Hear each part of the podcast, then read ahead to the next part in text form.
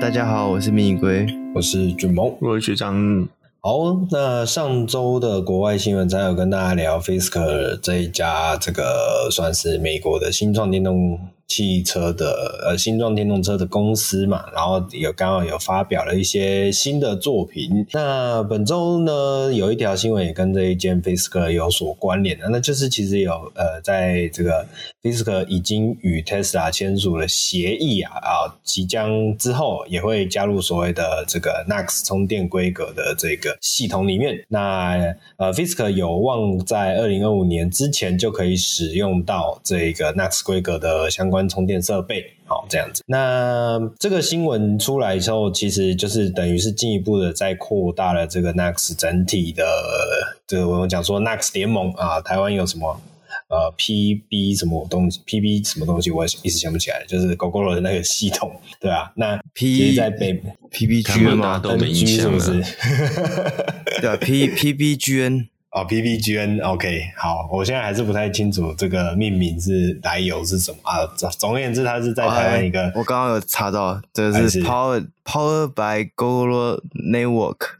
哦，原来是如此。哦，听起来很合理。OK，、嗯、那这个 Next 规格哦，同样在美国这边也算是一个小有小有名气嘛。讲小有名气有点奇怪了，就是反正以目前的规模来说，就是纷纷站队的选择。OK，越来越。庞大。那 Fisker 表示呢，在二零二五年起所生产的车辆哦，都会配备 NACS 端口的充电规格。然后呢，其他的客户可以使用转接器来呃使来享有这个特斯拉在美国以及加拿大的这个强大的后勤。资源，就是其实就是这个公共快速充电器的这个站体的这些部分嘛。那另外呢，原有的客户呢，也可以跟公司呃，像是好像是可以。获得可以跟这个 Fisker 呃提出申请吧，然后可以获得 CCS 的转接器这样子的概念。不是不是，这个、是不太一样，是本来的旧车主可以跟 Fisker 买转接器，我不确定是买还是、哦、还是还是送。对，但是他是他的意思是说，未来他是 NACS 了，那 NACS 的时候他也会送 NACS 转 CCS 的转接头，所以你也可以继续用 CCS 的充电头。哦哦，等于，有些人可能家里先前就有 CCS 的车款，家里一定是慢充，是 J177 哦，OK，哦，但是可能可能他办公室附近他习惯的充电头是 CCS，嗯嗯嗯嗯嗯，OK。总而言之，就是转接头转来转去啦。那我我这这个新闻我让我联想到一件事情，就是最近越来越多呃 iPhone 十五的这个充电口的相关讯息有出来嘛。然后虽然哦，就有很多人就讲说，虽然它的外形是 Type C 的接口的形状，可是里面似乎做了一些手脚，所以你如果用一般的 Type C 的线去插，哦，其实可很有可能会没有办法达到呃最完美的效率。OK，没有，还有一种可能就是像你就想 iPhone 线也是一样啊，那个 Lightning 的线，嗯，你不是买原，因为它原厂其实就可以没发镜片。对，你外面很多仿线嘛，对，那你如果用仿线，你可能就不能充。那一样啊，你没有挂 Apple 晶片的 USB-C，那你可能也不能充。嗯嗯嗯，对，我觉得这这一招也其实还蛮奸诈的。这以后在外面要借跟朋友借那个充电线有没有？你要先问一下，你这个是苹果的充电线还是不是苹果的充电线？也是不会啊，就是他强迫你大家都要换成苹果的充电线哦。台湾市场上不是苹果的充电线哦，是是是，然后又再进一步造成更多的垃圾。呃，对对对对，这一种反向垄断的概念。本来 欧盟这个需求是要减少垃圾嘛？对，然后就制造了更多的垃圾。对，真是杰出的一手。OK，那好，那接下来下一条国外新闻，刚刚那一条我也补充一下。好不好？你说众多北美车厂在北美生存的车厂都要看起来就是选边站嘛？哈，就是往 NACS 靠拢，对不对？是，有一家打死不进。嗯，Lucid，Lucy 的老板已经出来讲了，是他觉得特，因为 Lucy 老板讲话讲这件事情，他又特别有声量，你知道吗？因为他之前是特斯拉的人，啊。嗯，对。对，其实那个 NACS 充电头就以前讲 TPC 的开发，他也在里面。嗯嗯，那他就讲说，Lucy 不会加入 NACS，现阶段不会，然后未来不知道，说不定过一年之后他也要跪下来，这也是有可能。嗯嗯，但是他说 Lucy 现在不会加入 NACS，是因为第一，NACS 不是一个官定公开标准。还是有很多 IP 掌握在特斯拉手上，所以它不是一个公完全公开透明的东西。嗯，所以你今天在做这个东西，你会有一些参数，其实。都会被特斯拉收集，嗯，车厂的参数，这是第一个问题。第二个问题是他自己了解 NACS，就了解 TPC，他觉得这个不是一个最佳解，这是他说的啦。他觉得这个不是一个最好的设计，嗯嗯嗯嗯，对。所以还是有人在逆风而行，但是能够逆多久不知道。以他的股价，我觉得逆不了太久，就看他会是逆的掉下去，还是逆风高飞。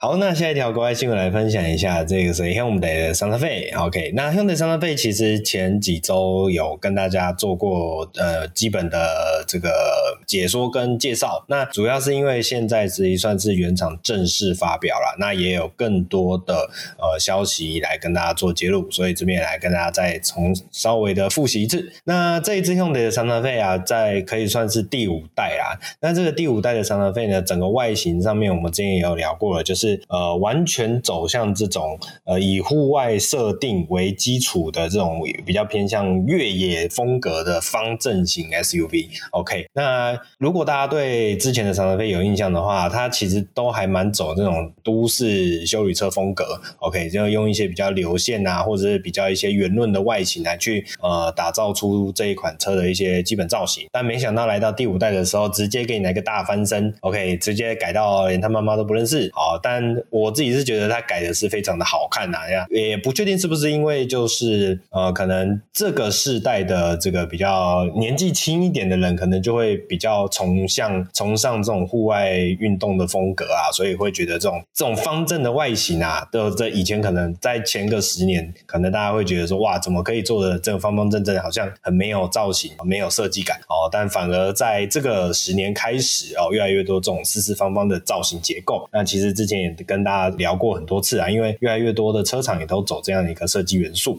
所以我自己是觉得，哎，整个设计的。造型来说，其实还蛮贴合我自己的胃口。那这个外观的部分呢、还有内装的造型部分，其实因为上次都有一些提到了，所以这一次我就没有再呃特别的赘述。那主要是来针对说这一次有比较看到一些细部规格的部分来跟大家做讨论。新揭露的资讯包含了这个动力的动力系统的部分呢、其实我就觉得可以跟大家来做个基本的呃在提示跟揭露。那比如说像这一次在韩国以及北美市场呢。预计会提供有两种动力总成，分别是二点五 T 的呃汽油四缸、哦、四缸汽油引擎啊，配上八速的双离合变速箱啊。这个八速的双离合变速箱，我记得好像也是这个 Hyundai 集团自己很常使用的吧。就是目前市场上比较有名的双离合变速箱，不外乎就是福斯车系的 DSG，然后好像在就是韩系的这一款。那 PTK 是双离合吗？PDK 是双离合，对，PDK 双离合，但是 PDK 本身就是比较偏向豪华车那边嘛，所以可能在市场上相对少一点点，所以比呃以平民哦比较容易接触到的主流变速箱啊，这种双双离合器变速箱大概就是这两个体系哦，我如果印象中没有错的话。好，那刚刚提到这一个这一款二点五 T 的呃四缸引擎呢，它本身可以提供两百八十一匹的马力，以及最大四十三点呃四十三公斤力呃四十三公斤米的扭力。那其实比较常我们比较常见到的应该是一点六 T 的这一颗引擎啊，一点六 T 的涡轮增压四缸引擎，那一样配上了六速的自排变速箱。那这一款。动力可以来到一百八十匹，以及二十七公斤米的扭力，好，OK，这一款我记得台湾市场应该是也是以一点六 T 为主吧，二点五 T 的我没有看过吗？二点五 T 的桑塔菲我有一点忘记了，好像没有，好像因为税金集聚的问题，其实这二点五 T 就算真的进进来，我觉得在台湾也非常不好卖，所以我印象中台湾应该都是配一点六 T 的这一颗啊，这个有听众朋友比较熟悉的话，可以来跟我们再做这个指正。那欧洲的部分呢，则是也会提供刚刚所提到的一点。六 T 的四缸的这一款哦，而且哦有一个必须要提到，它是混混动的混合动力的形式。好，另外还会有一个一点六 T 的呃插电式混合动力，就是这个 Plug Hi，PHEV 的这个版本。OK，那 PHEV 的版本呢，最大输出可以来到一百六十匹马力以及二十七公斤米的扭力哦。那我觉得还蛮特别的是，这个虽然 PHEV 它本身这个架构对引擎动力系统没有什么什么额外的提升呐、啊，只是就是呃一百六十的马力对这一款车来讲会不会有点略小啊？这是我有点担心的部分。不会啊。我觉得对马对这种车马力不是重点，OK，就是扭力啊。如果你扭力上的来自是还 OK 的，嗯嗯嗯嗯嗯，OK OK。好，那除了刚刚讲到的是韩国、北美以及欧洲地区之外呢，别的地区还有一些特别的事项会再搭载二点五升的自然进气引擎，然后配上八速自排。那这一款的最大马力为一百九十四匹，最大扭力为二十五点一公斤米。那这一款应该是一些可能是比如说呃印度啊。或者是这个我呃，事项地我比较不确定啊。总而言之，就是刚刚那些主流市场以外的哦，这个配备的版本，好，跟大家提供做参考。好，那除此之外呢，这一款车哦，同时也发表了一款叫做 XRT Concept 的这样的一款概念车型。那这个概念概念车型，其实我认为有点像是原厂所发布的这种户外风格的越野式样的特试。OK，那这一款特试版呢，它本身就是加上了。非常多的这种 outdoor 的套件，比如说这种车顶架哦，这个是这种比较整体式的车顶架，然后看起来也比较强壮。然后还有再是车后门的梯攀爬梯，然后还有车侧的置物箱哦，以及这个比如说呃架高啦，然后比较这种算是 AT 胎的设定哦，所以整体来说就是更适合直接开上直接开上路。那这个路不是一般的路，而是那种这种这种比较。户外的野地好的这种道路，那这这个套件本身也加入这样子加入这些呃风格的呃配件啊，可以更明确的感觉到这一款车真的是就是为了这种户外风格运动而生的啊、这种设计理念啊、我觉得也算是非常好看的，也有很有它的特色。那两位对于这台车有没有什么想要补充的地方呢？也要请龟龟来补充。如果你讲到稍微 off road 的话，对，off road 已经不是我的领域了。风格，你觉得它的套件，它加了那个越野套件之后，长得很像 Defender。从哎，好像不是 Defender，就是从车的左后还右后看起来，有点像 Range Rover 跟 Defender 合起来的那种感觉。嗯嗯嗯嗯嗯，我可以理解你在描述什么样的。状况对，就是很长很大，就很会有一种，如果它不是那个月超舰，它有一种豪气感。对，就是其实很像美国车，很像林肯、嗯、或是福特，还有一个比较高级的牌子，反正就是很那种很大型的休美式休旅车那种氛围。嗯嗯嗯，对。然后加了那个越野套件之后，就多了一点。你说多一点户外气息吗？对，更粗犷的感觉。对，是更粗犷了一点，但是有多户外，我觉得这么大的车也很难展现出那种感觉。帮他找个定位好了，嗯、更可以扮演坏人的车。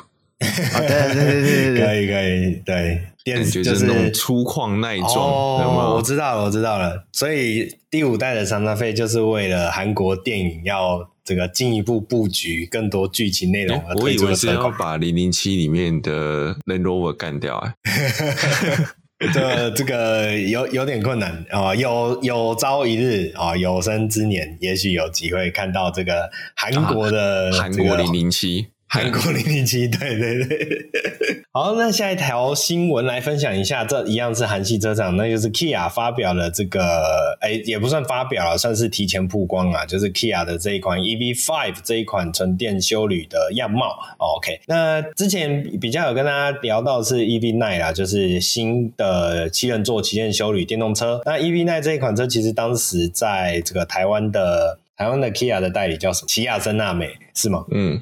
我应该没记错。对，吉亚森纳美曾经有公布说，很早很早，就是连国外的相关资讯都还没有很足、很具备的时候，就已经有在这个媒体发表会上面的媒体春酒会吧？好，我有点忘记了，反正有跟大家来揭露 EV Nine 有机会来到台湾啊，他们在积极的呃争取。OK，那最近所曝光的 EV Five，其实整体外形来说啊，跟这个 EV Nine 可以说是非常的相近啊。那也跟他们呃原厂先前所推出的 Concept EV5 这一款概念车，可以说是呃非常的还原哦，还原的真实度非常的高。那这个真实度非常高，主要是在于说整体造型使用非常简洁以及这种干净的车身车体的设计。像比如说最明显的就是它的这种隐藏式手把、开门手把，就是很很直截了当的还原出当时 EV5 整个车身非常干净的这么样一个造型哦设计的风格。那前脸的部分呢，像比如说呃一些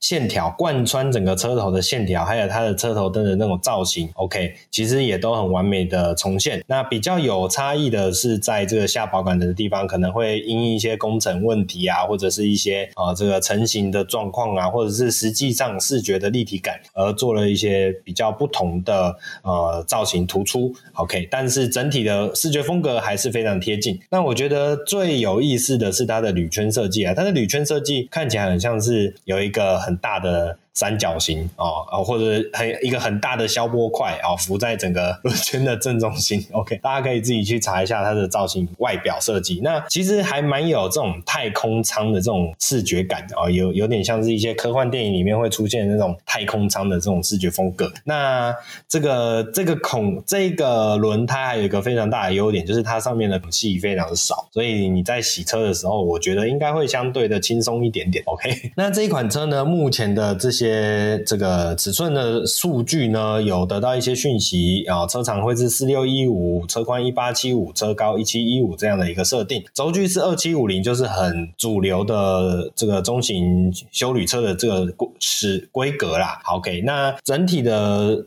尺寸其实也跟现行的 Sportage 差不多，就是也是 Kia 主流的中型级距的这个这一款休旅车，所以它的定位其实也非常明显。那这一款车不不晓得有没有机会引进台湾呢？因为当时吉亚森纳美喊说要把 EV9 引进，其实喊得很早很大声，可是其实到了现在，呃，虽然现在路上还蛮常看到 EV6，如果没有记错，那一款叫 EV6 的话，呃，其实真的还算。视视觉度呃蛮印象深刻的，而且还还算容易看到了。我自己觉得哦，体感上的销量是不错的，所以其实我相信原厂不会没有继续争取好、哦、后续电动车款进来台湾的这个心呐、的这个企图心一定是会有。那两位觉得这一款如果进来的话，有没有机会占有一席之地？因为现在主流级距的休旅车，纯电休旅车似乎还没有这么多吧？如果我记得的话，你可是这个问题。啊，它这个进来不会自打脸吗？自打脸会不会？他极具值比，如果讲轴距，轴距比一米六小一点点。嗯一米六轴距是正三米。嗯，诶，对我的意思说。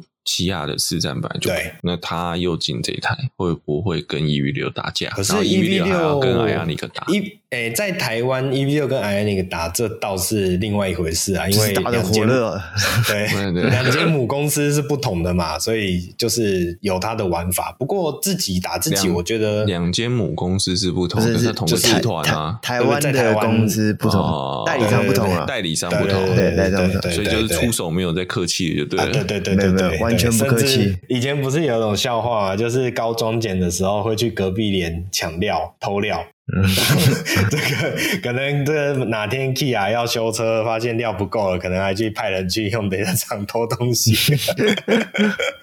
OK，好，那带回来 EV5 跟 EV6 的话，我觉得还是它有它的市场分别，因为你 EV6 整体来说还是比较所谓的未来风格，然后它的造型设计上也是比较流线、比较年轻感一点。那 EV5 应该会会有更多。空间实用性需求的人哦，或者我们讲说比较传统中型休旅车呃的顾客的那一块市场份额，我觉得是有机会。你的意思是比较就像 B N W X 五跟 X 六的差异？嗯，对对对，有一点点那种感觉，对啊。而且我另外一个疑问啊，我不确定这正不正确，就是 E V Six，我记得当时发表之后，台湾呐、啊，台湾市场发表之后，好像配额也是当年度也是抢光光了吧？如果没记错的话。对啊，对对啊，卖的非常好吧？对对对，所以不怕没人订啊，只怕订不到啊。我自己是这样判断，除非可能再过几年这个开始泛滥之后，OK。会不会有这种问题？可能就另当别论。好，那接下来下一条新闻呢、啊？来，这一个是算是一个乳摸啦，那就我们就快速带过。就是 Toyota 的入门跑车哦，GR 八六哦，有传言新一代的 GR 八六将不再使用 Subaru 的水平对卧引擎，也就是说，它跟这一个我们呃那一款叫什么东西？呃，Subaru 的哇，完了，我居然忘记神车的名字，不是不是不是，呃，Subaru 的那一款。GR 八六的兄弟车 BRZ 哦，对对对，好不好意思啊，这个这个这个书粉不要骂我。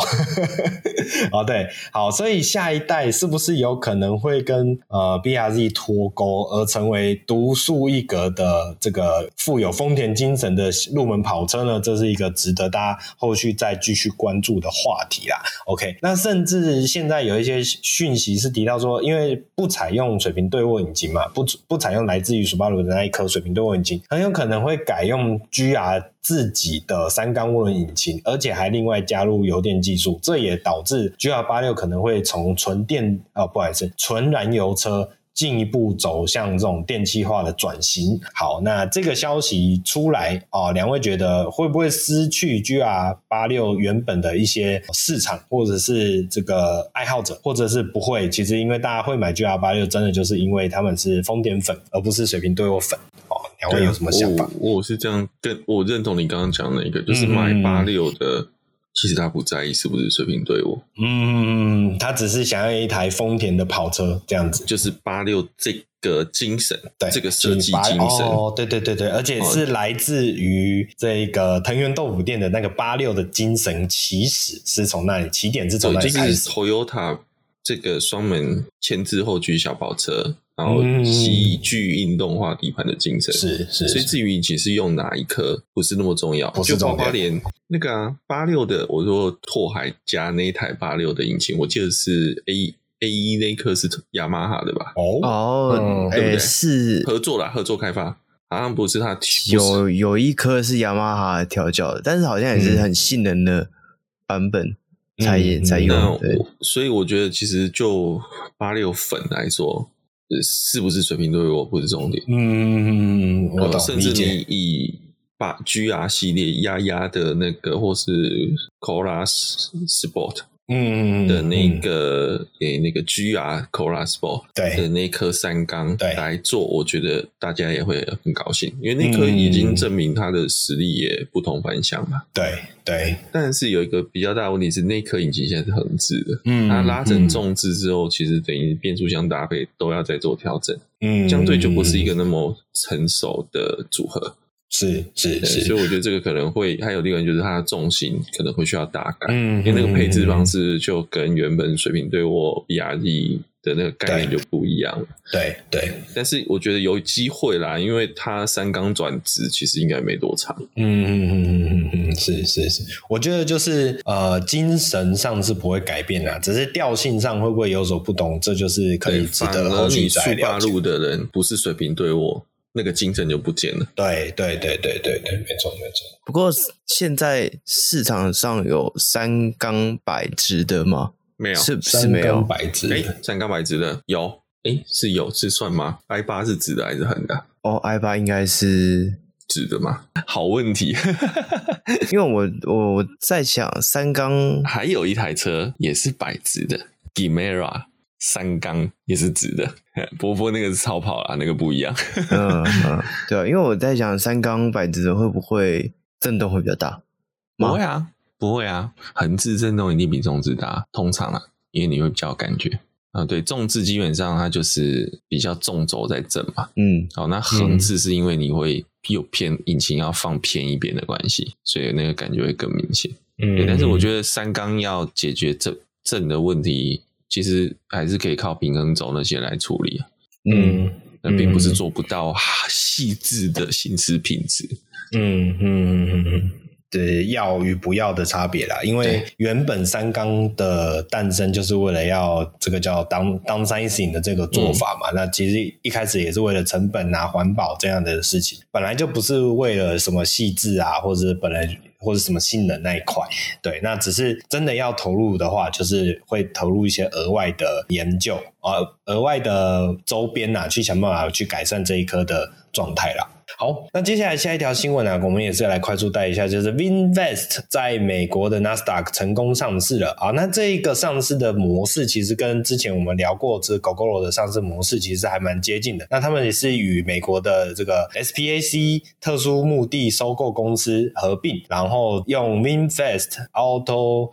啊、这个有限公司啊，不好意思，我这个英文我不确定它要怎么念。OK，VinFast Auto 有限公司在美国 Nasdaq 上市。OK，那呃，VinFast 这个品牌我们之前有稍微带过啦，就是来自于越南的品牌嘛。然后他们一开始是以 BMW 的一些旧的底盘跟引擎技术起家，那后来也专注往这个电动车发展。然后目前的一个很大的目标就是要在北美市场拓展他们的领域。好，那这也是算是一个蛮。厉害的事情啊，因为我记得 VinFast 好像也是才呃二零二零几年呐、啊，二零几年，反正它是一间很新的车厂啦，所以哦，二零一七年成立的，OK，那所以这么新的一个车厂可以做到这么样的一个状况，其实也算是值得借鉴啊，也算有它的独到之处。那这个给大家分享一下，有这个新闻，好。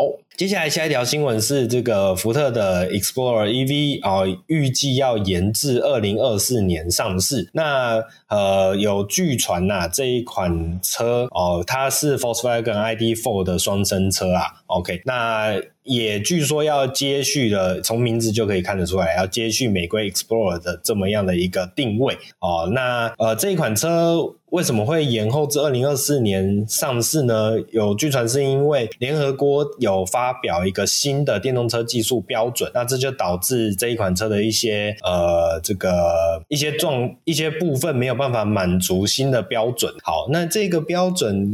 这个标准叫做 UN Regulation 呃一百点三，然后或者是另外一个是 EC dash R 一百点三这么样一个标准。那这种标准通常里面繁文縟节非常多哦，这个大家自己有兴趣的话可以去简单的溜一溜。OK，这个看起来会蛮令人头痛的。那目前福特原厂似乎就是在针对这个新技术标准的内容，针对他们的这一款 Explorer EV 做调整以及测试，以及后续的审验，这些其实都。都是要在做的。总而言之，因为这个原因呢、啊，就导致了整款车的生产其实有所往后延后。哦，现在二零二三年八月嘛，所以其实还要再整整一整年哦。这样子状况，其实对福特来讲是有一点影响，有点大啦。因为这个福特自从 Mustang Mach-E 之后，其实迟迟还没有新的纯电动车的产品出来，来去争夺相关的市场。那原本想说跟 ID.4 共用哦，一些技术规格哦，技术的内容。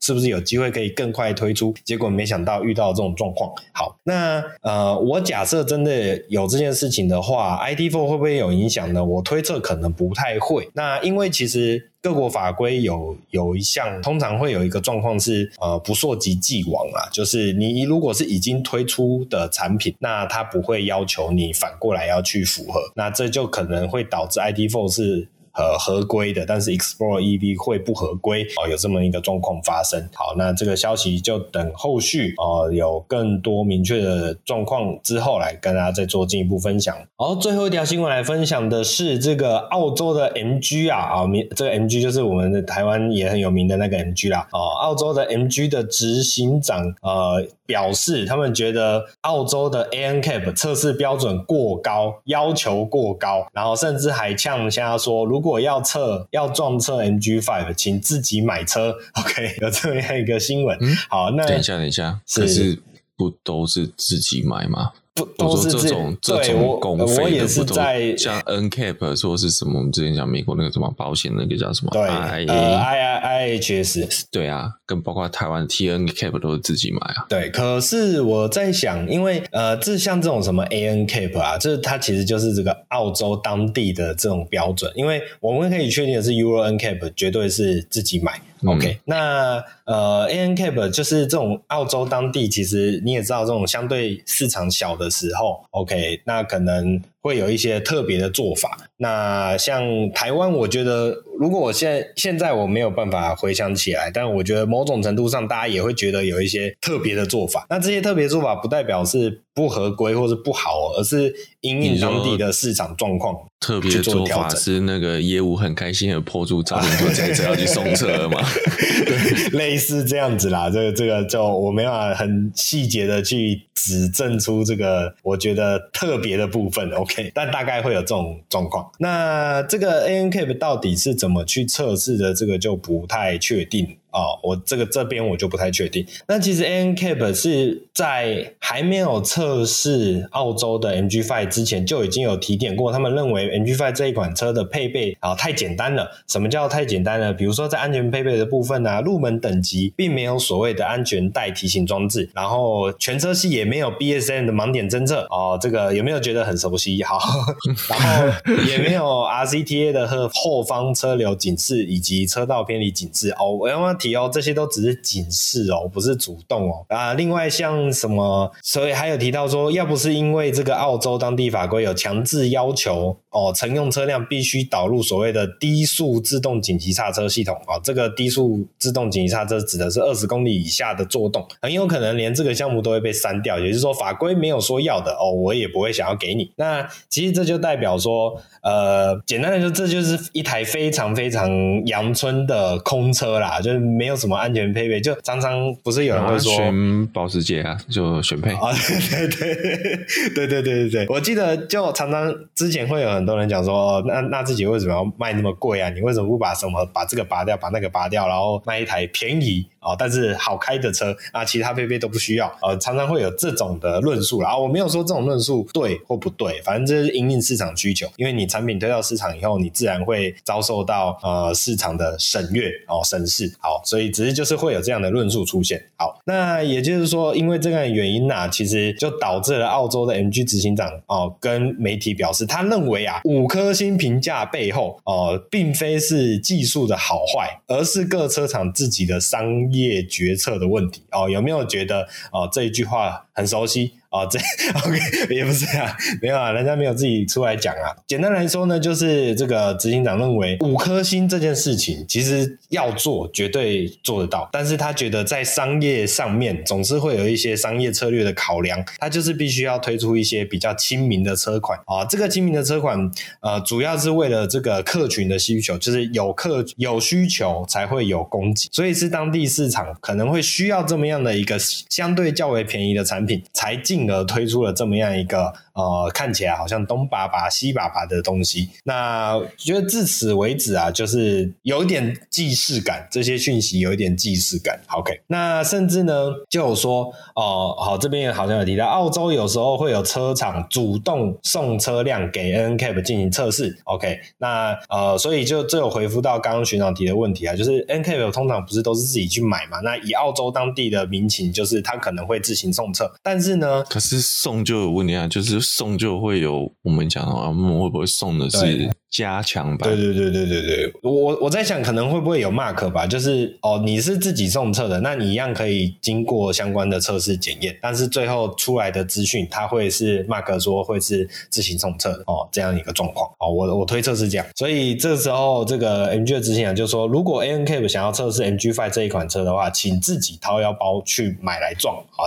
简单。来说是这样子啦，好。那 Ncap 后的执行长后续其实也有做出相关回应啊，他说他们的意思是简单来说，小型车更应该要重视安全，而不是呃以市场为推脱哦，就做做了这些的呃，比如东把配备拔掉的这种状态，对啊，那要减少民众因为车祸而死亡的话，车辆的安全绝对是非常重要的哦，所以他不能不能同意 NG 所提出的这些问题啦。对，那 MG Five 若没有获得五星评价的话，就会无法成为计程车或是政府部门公务车辆的这个选择。也就是说，如果你没有过了我们刚刚所谓 ANCAP 的这种基础五颗星的话，哦，你会得到一些呃线索。那你要选择的是你所谓的那一种所谓的平价市场，还是你要选择的是呃这种诶，你你可能车子没办法做个另外一个市场的布局啊？这就是看这个商家哦，这个车厂自己想要做怎么样的。他不送车，他也拿不到五星的话，那他还是可以卖吗？就是说他的诉求就是那看起来是还是可以卖，对。没有，应该不是说还是可以卖，就是说，那那计程车还是会买它吗？呃，可能法规会规定继承车不可以使用非五星的车款。嗯、我的推测是这样子。这时候通常就要送个薯条，或者是送个小菜，这样就会有五星评价。哦，我懂，我懂，我懂。对对对对对对，没错啊！这还没吃之前就要先打五星，先打，要先给吃了以后发现超烂，然后把五星收回来。OK，那我们就就最后一个问题简单的讨论一下好了，就是两位觉得到底是应该要妥协妥协于市场推出相对不安全的产品，但是它很便宜，所以市场接受接受度会比较高，还是是要坚持？要推出这种安全的车款，我觉得还不是不安全。我我的角度啊，对对对，其实也不是，因为它是一些辅助型的配备，对，它就是减配。那减配的这个市场需求还是有人要。嗯嗯嗯，是，因为他会跟你说，他会跟你说，我的车价绝对是安全的。哦，我说的是车子的估价，对对对对对，不是价钱的价。对啊，一定有这个需求，不然 B 某台车不会卖那么好啊。对对对，对对对对对，以下自行填空这样，来自己填自己填啊。我们没有限制，哎，你会发现大家填出来答案会不一样哦。对，十年前的人，对，十年前的人填出来的，对，跟十年后的人填出来。会不一样，OK，好，好了，那以上就是我们本周的国外新闻了。接下来请龟龟来帮我们带国内新闻吧。哦，那本周第一则国内新闻呢，是台湾的福斯汽车啊，在上礼拜呢举办了一个 Certified owner 的福斯原厂认证中古车服务全新识别启用记者会。它这那么长的一段记者会呢，它就是带来一个全新的原厂认证中古车的服务啊。那有别于过去的原厂认证中古车啊，然后这一次更新增了你在买车之前呢可以试驾，然后跟购买车之后有七天可以退车的一个服务保证。这样，福斯这边也表示啊。就算是买原厂认证中古车，它一样有原厂的保固，然后一样有原厂的服务、原厂的交车，就是所有的一切都会跟新车有一样的尊荣感。但我是不知道在福斯买车交车，因为我没买过新车嘛，不知道买福斯新车有有多大的尊荣感这样。没有，我没有，有那个 有那个业务不是都会帮你就是。叫你站在车头有没有？没有叫你站在车头，然后帮你拍照，对，然后还帮你把上面可能放个大蝴蝶结之类的，对对对对，很尊荣吧？我觉得还不错。我反而是很想跟他说，可不不要放，可能会刮车漆耶。没有啦，但是我我比较好奇，我觉得。它有这个服务非常的好，因为基本上你真的认证车会比外面中古车商贵不少嘛，通常然后原厂，所以大家大家买的就是想的是一个原厂的安心，然后再就是原厂的保固，呃，概念上应该是行同跟新车的保固会是同等的品质，你不会像外面的中古车商讲跟你讲保固。说真的啦，哈，我看过中古车商敢保固的没几个。嗯、我讲他是说条款上面一定都有写，但是你出去回去找他，他会真的给你。百分之百，就像新车这样，阿萨利给你出保护的极少哦，不是说没有，极少。诶、欸，我个人是还没有，应该说，我个人有知道有谁有哪几位是这样，但是因为我没跟他买过车，所以我不知道，我就没有自己交经手过交手过的没有。不是因为他没有下业配过来，所以我们不能讲。这是一部分原因。然后那那有另外一个部分是我比较好奇，就是讲那个七天退车的部分。我真的觉得这个蛮厉害的，因为新车都不一定给你七天退了，中古车他怎么敢退？可是我觉得我我自己直觉会觉得说，他虽然有这个条文，但是当你真的要退的时候，他就会跟你百般刁难，对各种理由嘛。因为因为他他讲的是无理由退车嘛。对不对？对啊，那最常中古车上最常用的就是，哦，我老婆不准我买，我爸妈不准我买，对不对？嗯嗯，就常常有这种的嘛，不然就是来问问之后，然后付定金之后又反悔要把定金要回去的那种。嗯嗯嗯。那我在想，这个理由他接受吗？如果照照这个行销广告上面，应该是要可以的。对，嗯，但是实际上我觉得会有很多法律上的问题，嗯、因为合约就不是这样写的，除非他合约上面有写无条件退车，嗯，那那那这样就就可以，但是嗯，不知道，我们需要一个勇士去买买看，定定看，买买看，对对对，好，阿田我来了，好，好，那就之后。就是多一个选择啦。如果你想买中古车，但又怕踩雷，不知道该找谁买的话，那原厂的中古车就是一个呃、另外一种选择。那下一个新闻呢，是同样是在上礼拜的时候啊，台湾马自达宣布了小改款的马自达二正式在台湾上市了。那它这次改成单一车型七十八点九万。然后导入了 Sport 的外观啊，先讲一下它的动力好了。它的动力维持跟原本一样，是一点五升的自然进气。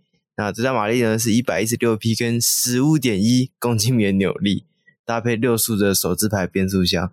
那在配备方面呢，老实讲，它还真的没多什么配备耶，看起来跟之前是一模一样啊。ACC 也是没有。嗯那就是一台七十八万的小车，嗯，我只能说加了这个运动型的外观之后，有比较好看了。对啊，那除此之外，好像就你说它的黑化的网格车头前网格车头好看吗？我觉得有一点像 Corolla Cross 那种感觉，就有有点，我觉得还好。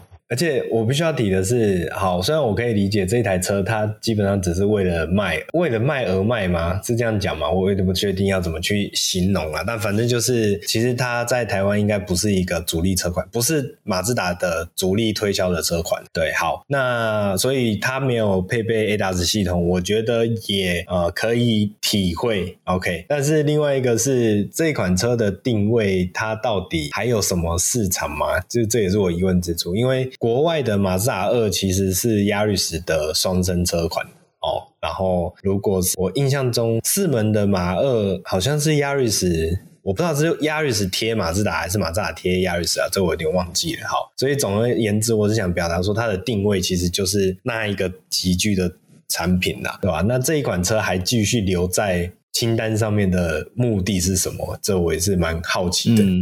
可能就是要买这么小的车，有多少人会知道它是 Yaris 的双生车？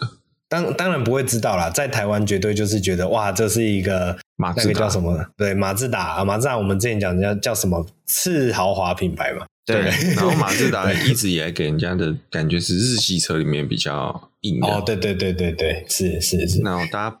可能就不会想到他骨子里是亚瑞斯，有有可能，有可能。我我现在在想一个点哦，如果在台湾现在要买这么小的小车的话，好像其他选择好像真的也不多。